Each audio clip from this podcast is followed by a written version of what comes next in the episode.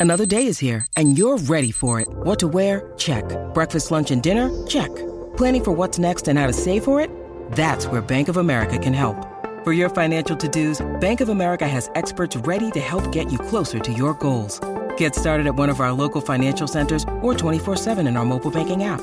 Find a location near you at bankofamerica.com slash talk to us. What would you like the power to do? Mobile banking requires downloading the app and is only available for select devices. Message and data rates may apply. Bank of America and a member FDIC. Whether you've overdone it at the gym, at the dinner table, or on the couch, AHM Health Insurance have a cover for you. Join direct at ahm.com.au.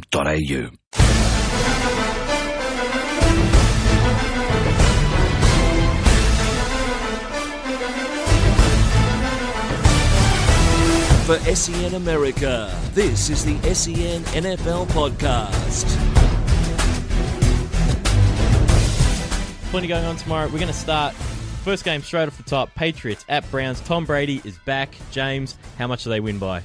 Um, can you score 100? What's what's the record? I don't know, but No, I, it- I, I it's think doable. Brady's going to be a bit rusty. I think the Browns are going to hang in there for about a half, and then the Patriots will, they'll probably win it by about 17 points. So. I think they're I think they're paying about ten points. So if you like that, I'd, I'd take them. They're, they're gonna they'll, they'll touch them up late. The Browns struggle. They're young. They fall apart always in second halves. Uh, I can't see Brady losing his first game back. No, that makes two of us. Um, unfortunately, we can't look at all the games today uh, because of Bathurst. We will pick the ones that we think are the best. Staying in the early games, the Eagles travel to the Lions. The Eagles' defense has been pretty good this year, um, and Stafford will need to bounce back from a pretty ugly showing last week in Chicago.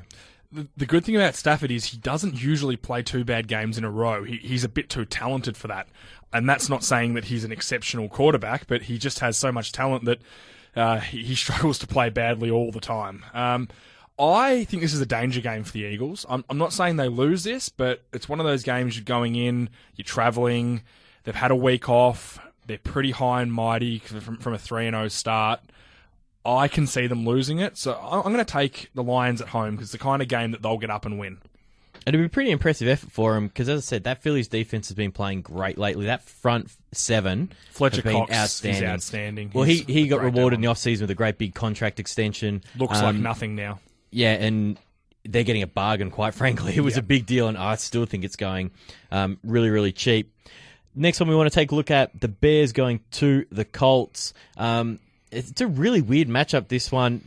Both teams are pretty much on a on a one way train to nowhereville. Yeah. Someone could, a coach could get fired come the end of this game. Uh, Pagano's, 25. Pagano's in real trouble. There's now talk from Grigson, the GM, that the Andrew Luck contract is what's hurting them from signing other talents. Uh, Well, they're- he's the GM. He's the one who did the deal. Yeah, they're falling apart. He was, I think he was kind of implying that he was forced to to make that contract, but when you have a guy like Andrew Luck, you never let him leave your franchise. That's just the way it is. When guys like Ryan Tannehill are getting signed to long term deals, Andrew Luck's not going anywhere. So. Yeah, it's it's about to fall apart. The Bears are coming off a really good win last week where they ran all over the terrible defense of the Lions. I see them doing the same. I think the Colts are going to get done here, and we're getting into some firing mode. I think Pagano could be gone in the next couple of weeks. That is a, a front office, They're all coaching staff, and an owner, none of which are on the same page. Scrap them Absolutely all. nobody. Scrap them all. Start again. The owner. The, the owner always wins for one reason. Obvious reasons. owner. He writes the paychecks. Uh, he will fire them. He'll fire the GM. He'll cut whatever players he doesn't want. He'll bring in a coach, and they'll start again with Andrew Luck at the helm. And I tell you what, most coaches will, will take that opportunity. They need to find a coach who knows offense. Yep, and I think they will. Yeah, uh, somebody like, um, oh, I mean, no, you can't get Belichick, but they need a guy who can take a look at what Luck does really, really well and put him in a position to succeed. I like right Kyle he's Shanahan. I like Kyle Shanahan in Atlanta. I think he's going to be a head coach next year. What he's done with Atlanta, what he did with the Redskins with RG three his rookie year, I can see him. He would be a great fit for for Andrew Luck. He could get that offense He'd put- absolutely humming. He'd put in a great running game too to really help. Yep. Um, yeah, really help take some pressure off off that passing game. Spot on. Um, we're skipping over if you're a fan of the Titans or the Dolphins. Sorry, but no one cares about your game. Going to the Redskins at the Ravens. Um, Ravens coming off their first loss of the year. Now they travel up the Turnpike to Washington. It's 40 meter, uh, uh, sorry, 40 minute drive. It's not far. it's not far at all. Uh, I think Baltimore get back on track. I think their defense is the real deal.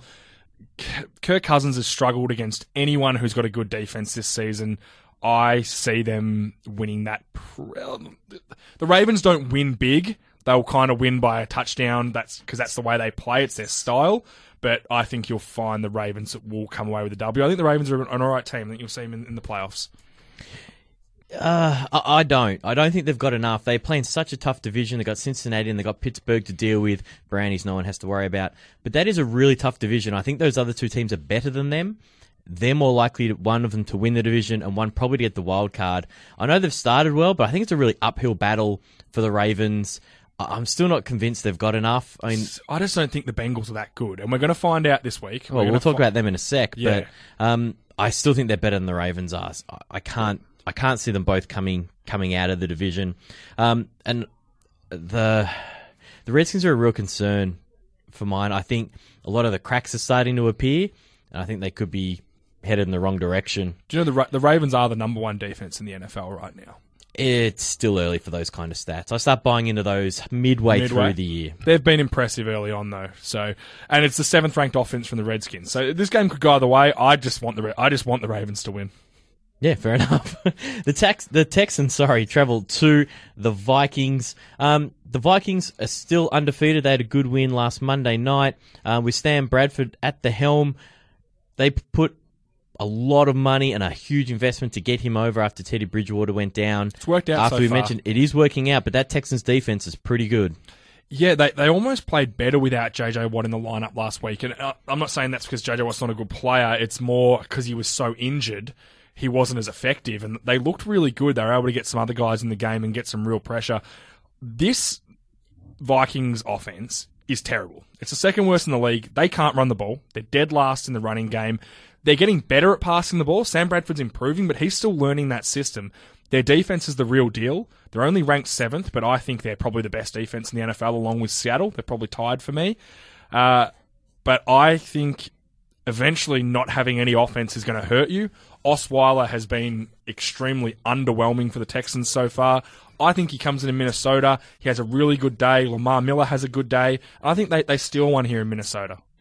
They got every chance. Yep. The the weapons that they brought in this offseason, the Texans, I'm saying, brought in this offseason, as well as signing Will, oh, drafting Will Fuller in the first round, they've put some real talent around someone like DeAndre Hopkins. I think They've got a few O-line I actually think they're sneaky good. I agree, they've definitely got some problems there, but Osweiler's pretty good. I reckon they got a really good coach. Yep. Who is good at using his best weapons and, and moving the ball around. Uh, I reckon. I think you could be on the right thing there. I really do. think they can Minnesota aren't going undefeated. They've got to drop one sooner or later, and this is going to be a low-scoring game. And what low-scoring games do is that they allow teams to beat you, and I think Houston will, will steal it from them. The last one of the early games will be the Jets at the Steelers. I think the Steelers will take that one pretty comfortably. We do hit the later games, starting with what could be the match of the round, the Falcons at the Broncos. James, looks like Paxton Lynch will have his first start. It is a game time decision with Trevor Siemian, but I think we'll see Lynch start his first game in the NFL. I think we will too. And he looked okay last week. You know, it was against a really, really, really, really crappy Bucs defense. Cut it out. That's just mean. They're terrible. We're talking about your team next, so Yeah, back no. off. Well, well, at least we win. Uh, this is huge because the Falcons touched up Carolina last week, who uh, they were probably the, one of the best defenses last year. I think they've dropped off a bit. I think Josh Norman leaving or them cutting Josh Norman has, has come back to bite them a little bit because he's certainly improved that Washington defense and their pass defense has gone right down. Julio Jones touched them up for 300 yards and a touchdown last week. If you want to watch a game, that was one of the most dominant performance I've seen from a receiver. So going into Denver, who are a very good defense, uh, Best in the league? Oh no, because you reckon, yeah, they're there. They're right up There's there. about five that you can you can all talk about with the same breath. Uh, I think they're pretty good. They're certainly the best pass rush in the league. It's going to be interesting to see what Atlanta can do against that defense because this is the big test. I'm. This is really interesting. This game. Um, Denver's defense are they going to be good enough to hold off the best offense in the NFL, which they are, um, and a, Atlanta's defense, who is the third worst in the NFL, going to be able to do anything to stop a, a pretty good Denver offense. The Falcons are getting four points at Mile High. It, it's not much, and I don't think it'll be enough. I think the Broncos are one to two touchdowns better than the Falcons. My concern with the Falcons is if Talib or, one of their other really good corners can not even shut down Julio Jones, just slow him down. Yeah. I don't think there's a lot else they can go to. Their their backs have been good in Coleman and Freeman, but I I don't think they've got enough to go into Denver. um, it's tough Denver. to play in Denver as well. And, and people don't realize they, it's called the Mile High Stadium for a reason. It is a mile above sea level. There's less oxygen there. It, those things do matter when you're playing competitive sports. I think it's a big ask to go in there and win. I agree. I, I think Denver will win this game. I just want to see if Atlanta's offense can do. Are they real? Because they haven't so far. Well, they look terrible week one against yeah, the and, Bucs. They were and- awful. And you take Carolina. If you take that game out, they haven't done it against any good defenses yet. No. What they did it against the Raiders. They're not a great defense. So Carolina might have had a bad day. Who, who knows? They might not be that good at defense. Like we're early in the season. I want to see how this goes because I think Denver are a good defense. So it, this will be an interesting game. I'll certainly be watching it.